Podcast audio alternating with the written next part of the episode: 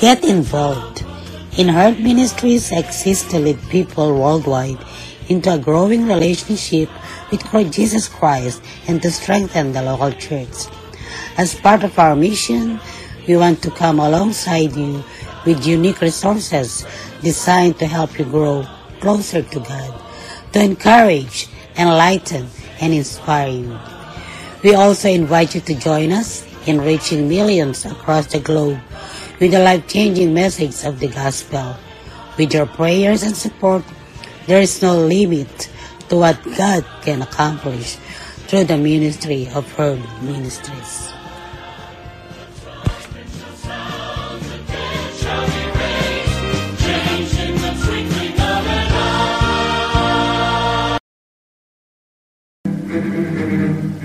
Herd Ministries Podcast Radio. Nadidinig ang inyong mga boses.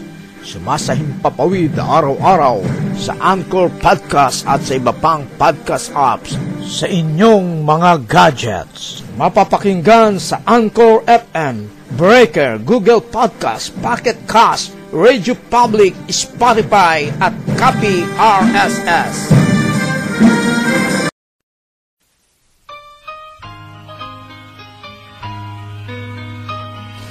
Morning to everyone. This is your kababayan, Kuya Roland in Herd Ministries Podcast Radio. Wishing all the best that you are in good health condition. Those who are here in America and around the world, free from sufferings and enjoying your life, living in a perfect world from God. Maligayang pakikinig sa inyong lahat, maging saan man panig ng mundo kayo, naroroon ang paggabay nawa ng Diyos ay palaging sumainyo. Sino ang lalapitan mo?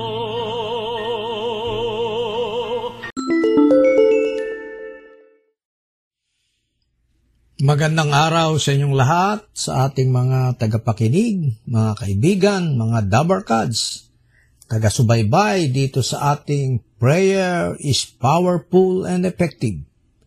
Sa araw na ito ay bago tayo dumako sa ating mga panalangin at marami po tayong tinanggap ng mga kahilingan ngayon, ay magkaroon muna tayo ng maikling uh, pagbubulay-bulay sa salita ng Diyos.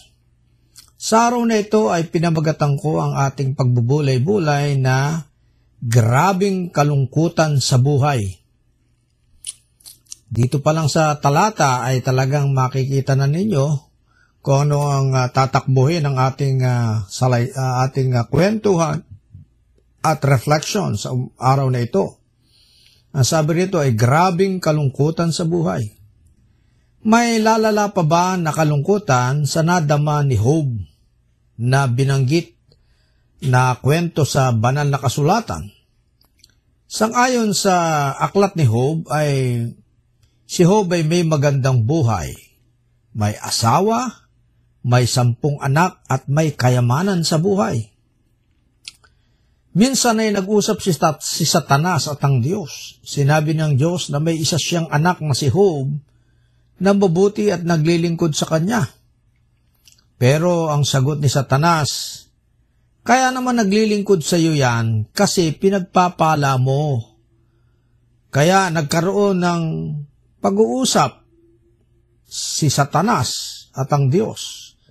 Sabi sa talatang labing isa, Job chapter 1 verse 11, Subukan ninyong alisin ang lahat-lahat sa buhay niya at haharap at harap-harapan niya kayong susumpain. Yun ang sabi ni Satanas. Sinabi ni Yahweh kay Satanas, kung gayon, gawin mo ng lahat ang gusto mong gawin sa kanya. Huwag mo lamang siyang sasaktan. Ayan. Meron pong limitasyon ang sabi ng Diyos dito, no? Pinayagan si Satanas na gawin ang lahat sa, na gusto mong gawin, subalit huwag mo lamang siyang sasaktan. At umalis si Satanas sa harapan ni Yahweh. Ganun nga ang nangyari. Isang iglap ayon sa kwento sa Biblia, na walang lahat ang kanyang mga alagad, ah, na, ah, na walang lahat ang kanyang mga alagang hayop Then, namatay ang lahat ng kanyang anak. No, to make it story short, ang natira lang ay ang kanyang asawa na dito ang kanyang asawa ay parang naging kakampi pa ni Satanas na umuusig kay Job. No. Kung paanong kwento na nawala yung uh, kanyang mga alagad ay dagli-dagli isang araw na yon ay dumarating ang kanyang mga tagapangalaga at kinukwento na nawatay at siya lang ang natira para magkwento sa kanya. At ang kanyang mga anak naman na nasa bahay ay uh, tinamaan ng malaking bagyo sa ating panahon o unos or uh, dito sa Amerika ay parang hurricane. No? At apat na sulok ng bahay ay tinamaan. Ano? Nung araw na yon ay uh, ang mga bahay ay uh, uh, hindi pa masyadong matitibay. Kaya um, sobrang uh, lakas ng uno sa bagyo na dumating. At namatay lahat ang sampu niyang anak. Ang natira lamang ay ang kanyang asawa. No? Sinabi ng kanyang asawa sa verse 9, nananatili ka pang matuwid, sumpain mo ang iyong Diyos nang mamatay ka na. Ayan. Yung natira, eh parang hindi natira eh. Sapagkat sa panahon ng kagipitan, ng subok, na nagdalamhati ng uh, sobrang sagad na kalungkutan, eh yung asawa niya ay hindi pa niya naging kakampi. Sapagkat dito sa verse 9, yung asawa niya ay para pang naging kakampi ni Satanas. Sabi rito, mananatili ka pang matuwid. Patanong, sumpain mo ang iyong Diyos at nang mamatay ka na. Sumunod ang kanyang mga kaibigan ay naging kakampi din ni Satanas. No? Uh, dinalaw si Job ng kanyang mga kaibigan. Verse 11, uh, ah, ang masamang nangyari kay Job ay nabalita ng tatlo niyang kaibigan, si Eliphaz na Tamaneo, si Bildad na Suhita, at si Sofar na, na Maamita. Ang kabuhayan ni Job, uh, uh, ang mga kaibigan niyang ito ay ganun din naging parang uh, kakampi ni Satanas na umusig din sa kanya itong kanyang mga BFF. Ano po? Kaya alam niyo kung minsan eh, yung mga BFF natin, na alam natin na dapat karamay natin, eh siya pang umuusig at nangyayari sa atin ito. Kaya alam niyo po, uh, minsan kasi kung sino yung kaibigan mo, tapat mong kaibigan, mag-ingat ka riyan. Kasi darating ang panahon, yang kaibigan mo na yan, na tapat mong kaibigan, ay magiging tapat mo rin kaaway. At yan ay nangyayari sa totoong buhay. Ano po, maraming kwento niya, lalo na po sa politika, sa Pilipinas. Nako, walang, sabi nga eh, walang sariling, uh, walang uh, uh, matapat na kaibigan sa politika. Pero, ang mga kaibigan na yan ay minsan ay malapit sa iyo, bigla namang bumabaligtad, no po, lalo na sa politika. At dito, yung mga kaibigan ni Job, eh ganun din, mga bumaligtad.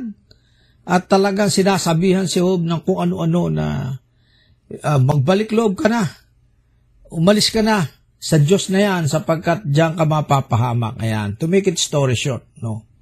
Subalit, alam niyo po ang nangyari sa kwento sa buong aklat ni Job kung ating medyo mahaba ito, kung ating babasahin, basahin nyo na lang po upang mapagtibay ninyo itong aking binabahagi sa inyo. Sa bandang huli ng uh, uh, talata na yun, chapter 28 na po tayo, madaling sabi, napagtagumpayan ni Job ang kanyang pagiging matapat sa Diyos. Bagamat dumaan siya sa grabing kalungkutan sa buhay. Ano po? napakatindi ng grabe, ano, nagkasakit, uh, ang kanyang katawan ay nagkaroon ng parang mga keto. Uh, kung isa-isa yung sinabi rito ng Biblia, na talagang naging kalunos-lunos. Ang kanyang asawa lumayo sa kanya, ang kanyang mga kaibigan, at namatay ang kanyang mga anak. Nawala ang lahat ng kabuhayan. Naku po, eh, talagang grabe na po ito, no? Sa ating panahon ngayon, sa panahon ng pandemic, eh talagang marami na rin pong dumarana sa grabing kalungkutan. Ano po, ah, katulad kanina po dito sa, ang pecha ngayon ay August 10, nabalitaan ko, ang aking Uncle ah, Art, ah, ito pong aking Uncle Art na nung maliit ako ay ito po ang gumabay sa aking paglaki. Siya ang na- unang-unang nagturo sa aking magbasa. Naalala ko po, ah, nung ako'y lumaki sa Uncle Art ko na ito, sa bukid, doon sa Plaridel, ginagawa pa niya ako ng letter T na papel upang sa pagbasa ko ay may guide ang pagbabasahin ko, yung line para hindi ako nawawala. Ayan.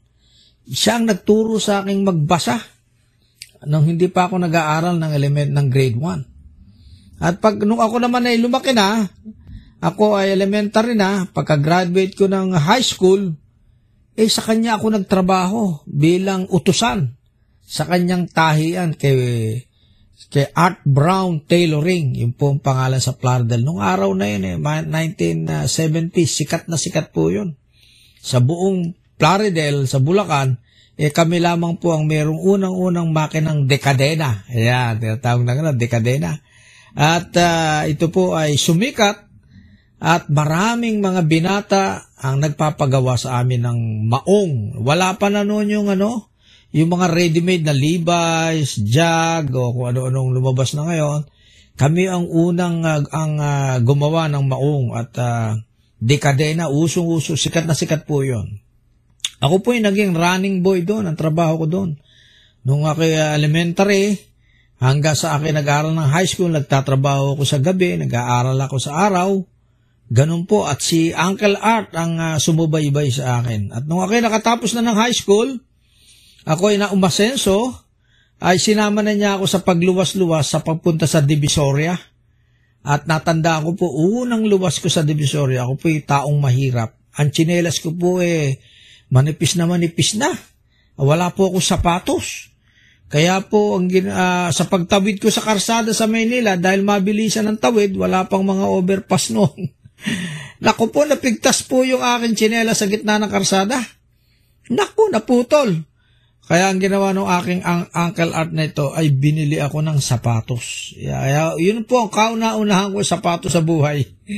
Kaya bagamat uh, nalulungkot po kami sapagkat siya po ay nagkasakit ng diabetes at tinamaan pa ng COVID. Kaya po siya po ay tatlong araw lang na nagkasakit sa bahay nang dinala sa ospital, eh namatay na. Kaya po nakakalungkot. Kaya, at marami ring mga ganitong karanasan ngayon na namatayan, eh talaga pong nakakalungkot. Ah, lalo na po ang pamilya ni Kumaring Baby, si Kumaring Baby Kayaba, si Paring Chris ay pumanaw nung nakaraang buwan. At yung iba pang mga pumanaw dahil sa COVID, sa sakit, sa atake, eh talaga pong grabing kalungkutan. Pero wala pong gagrabe dito sa buhay ni Job. Yung pong kanyang kalungkutan, yung sampung anak niya, namatay lahat. Bili mo sabay-sabay. Ano, eh, talagang napakagrabe. Pagkatapos, lahat ng kanyang kayamanan, nung araw na yun, ang kayamanan ay ang mga agalagang hayop, mga tupa, yan. Yan ang mga alaga noon. Eh, namatay sabay-sabay. O, paano gagawin mo? Talagang grabe ito. Kaya kung ito eh, sa panahon natin ngayon, eh, baka i-refer ito sa psychologist, sa psychiatrist upang makarecover. Pero, siya ay dinaan niya ang kanyang kalungkutan sa pananalangin sa Diyos at pagiging tapat sa pananampalataya. Kaya sa bandang huli, ay sa talata ah, sa kabanatang ah, 28 ng Job ay siya po ay nagtagumpay. Ano po? Kaya dito sa Job chapter 28 verse 12 ay ah, ang huling araw ni Job ay higit na pinagpala ni Yahweh. Isipin niyo to. Nung nakaraos siya, to make it story short po, no? Ah, summary ko na, sa huli na tayo, binigyan niya ito ng labing apat na libong tupa. Ayan, tupa.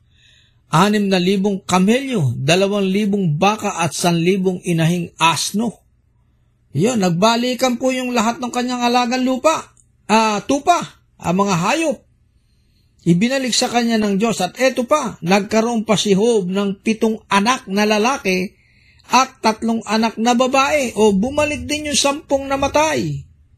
Ang pangalan ng mga babae sina Jemima, Kesia, Karen Hapuk. Ang mga anak na babae ay si ni Hob ay ang pinakamaganda sa buong lupain. Ah, pinamamanahan din siya ng mga ito tulad ng mga anak na lalaki. Si Hob ay nabuhay pa ng sandaan at apat na pung taon, 140 years. Ayan. Inabutan pa siya ng kanyang mga apo sa ikaapat na saling lahi. Nako, hindi lang hindi lang apo sa tuhod, apo sa talampakan, apo sa daliri, apo sa hinlalaki, apat na saling lahi. Tingnan po ang naging pagpapala ni Jehovah na po. So, ano po ang aral na ito sa atin, mga minamahal, mga tagapakinig? Alam ko sa panahon natin ngayon, marami sa atin ang dumaranas sa grabing kalungkutan sa buhay. Dahil katulad sa Pilipinas ngayon, lockdown na naman, yung mating kababayan na sinasabi nga from hand to mouth. From hand to mouth, ibig sabihin eh, isang kahig, isang tuka. Pag hindi kumahig, hindi tutuka. Yung nagtatrabaho na daily wages, pag hindi pumasok, walang sweldo. Marami po yun. Sangayon sa statistic ng ah, ating bansa sa Pilipinas ay almost ah, 50%, halos kalahati ng mamamayan ng Pilipino, mga manggagawa ay ganun ang kalagayan. At ah, 30% lang ang mayayaman sa sa Pilipinas at 10% yung mga hasindero, yung mga ka- kalahi ni Henry C, kalahi ni ah, ah, ah, Ramon Ang, yan, 10% lang yan. Kaya po napakarami po ang ah, grabing kalungkutan dumating sa dahil sa COVID-19. Pero ano po ang aral na binibigay sa atin dito? Ang sabi rito, maging tapat sa Diyos sa panahon ng ginhawa at sa panahon ng kahirapan. Yan, ito po lang ang ating panlaban sa grabing kalungkutan. Maging tapat sa Diyos sa panahon ng ginhawa at sa panahon ng kahirapan. Napatunayan na natin yan sa buhay ni Job.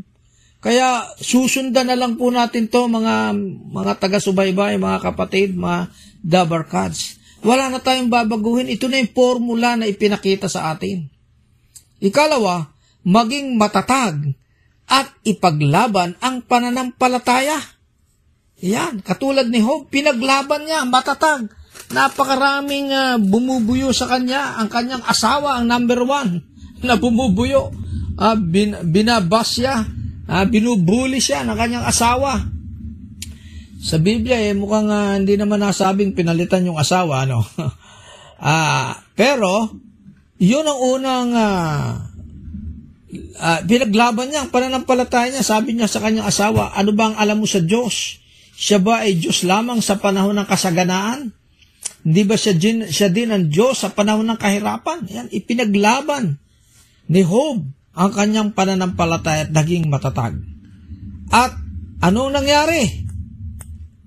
Magtatagumpay tayo sa lahat ng pagsubok dahil kasama natin ang Diyos. Yan, mga minamahal, eh ito po ang ating palaging tang, tandaan sa ating buhay. Sa grabing kalungkutan na darating sa buhay natin, kung meron pa man, hindi natin malalaman yan, eh sundan po natin yung formula ni Job. Ano po? Una, naging tapat sa Diyos sa panahon ng ginhawa at panahon ng kahirapan, maging matatag at ipaglabanan ng palampalataya, at ikatlo ay magtatagumpay tayo sa lahat ng pagsubok dahil kasama natin ang Diyos. Amen. Sa araw na ito ay marami po tayong mga tinanggap na mga kahilingan sa panalangin at naniniwala po tayo. Ito ang title ng ating programa, Prayer is Powerful and Effective. So, una ay nagpapasalamat tayo kay Pastor Serge Arevalo, kay Dr. Serge, sapagkat sinama niya tayo dito sa kanyang ah, group chat dito po sa Facebook, sa Messenger.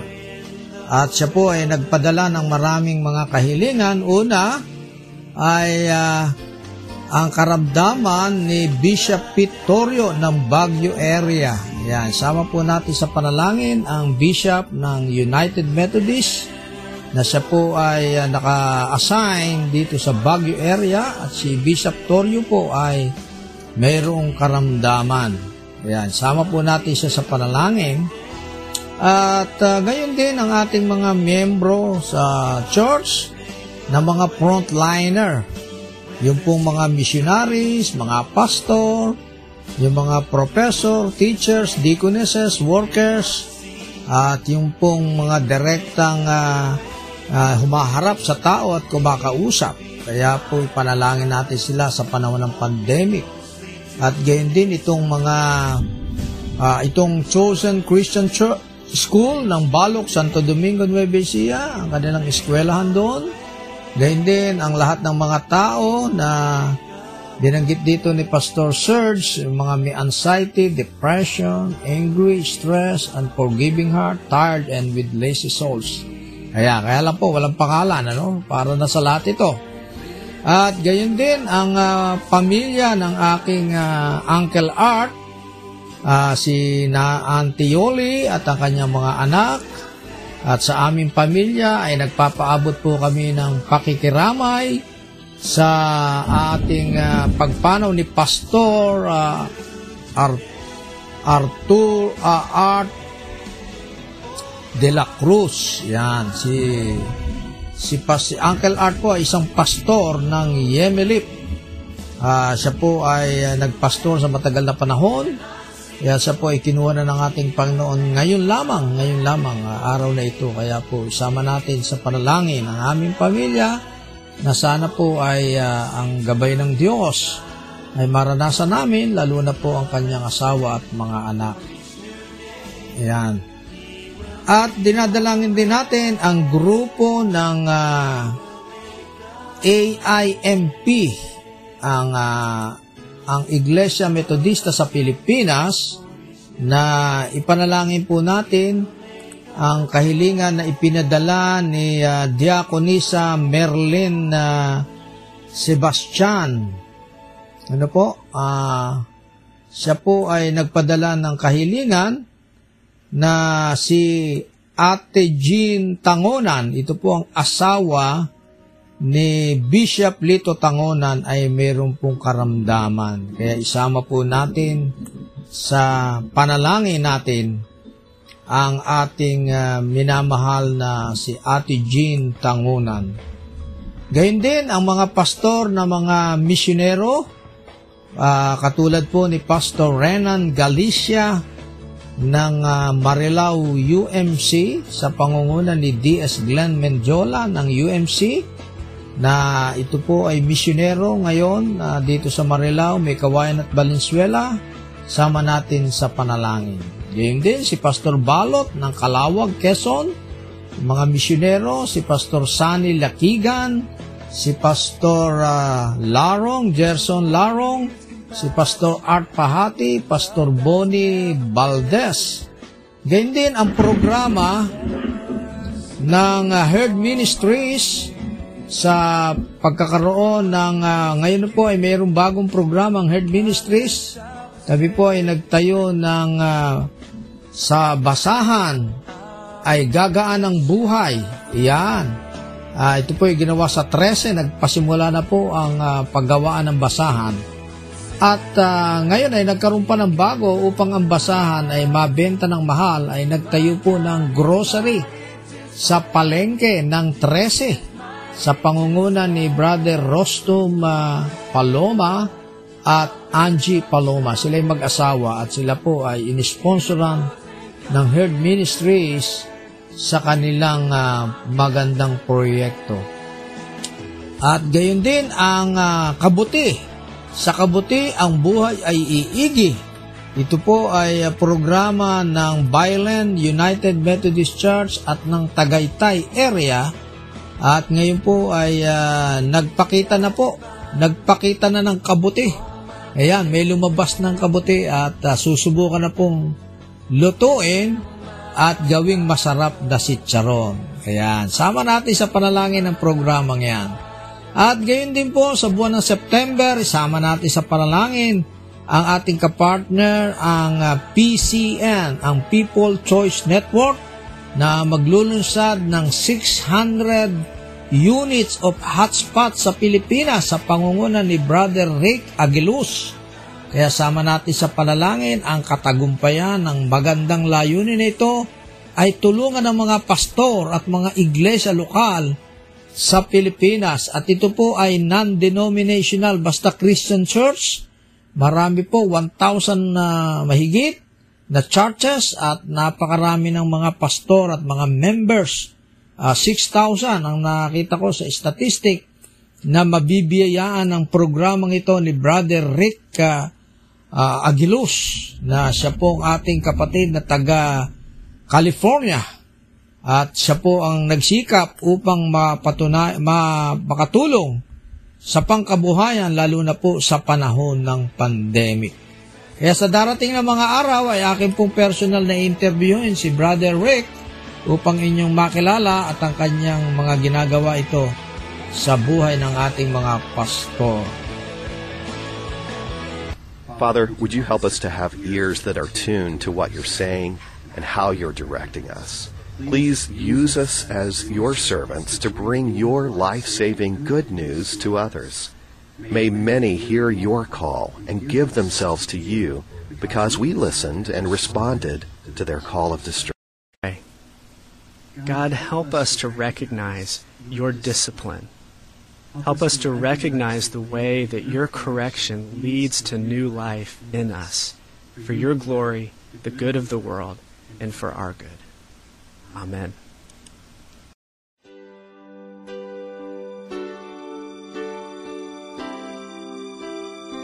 Magandang araw sa inyong lahat sa ating mga tagapakinig sa Herd Ministries Podcast Radio.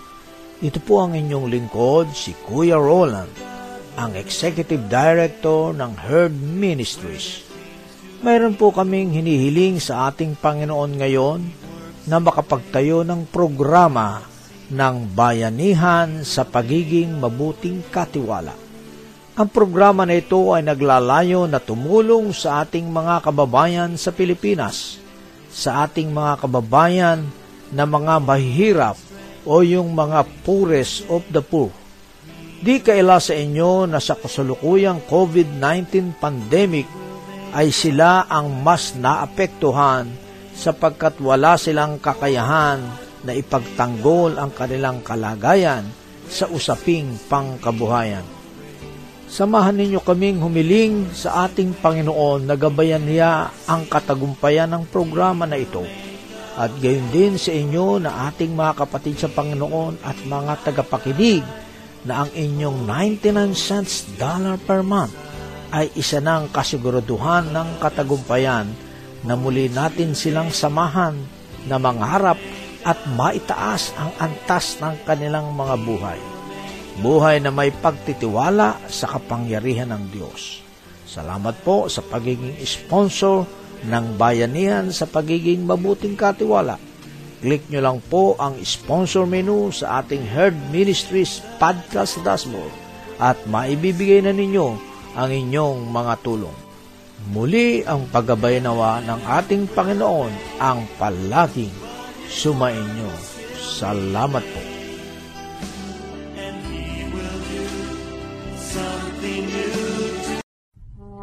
Maraming salamat sa inyong pakikinig sa Herd Ministries Podcast Radio. Maaari niyo po kaming kontakin sa Herd Ministries 2020 at gmail.com upang ipaabot ang inyong mga kahilingan sa pananalangin o maging mga pagpapala na tinanggap mula sa ating Diyos. Ang pagpapala nawa ng Diyos ay palaging sumainyo. Salamat po. Bawat sandali ng buhay ko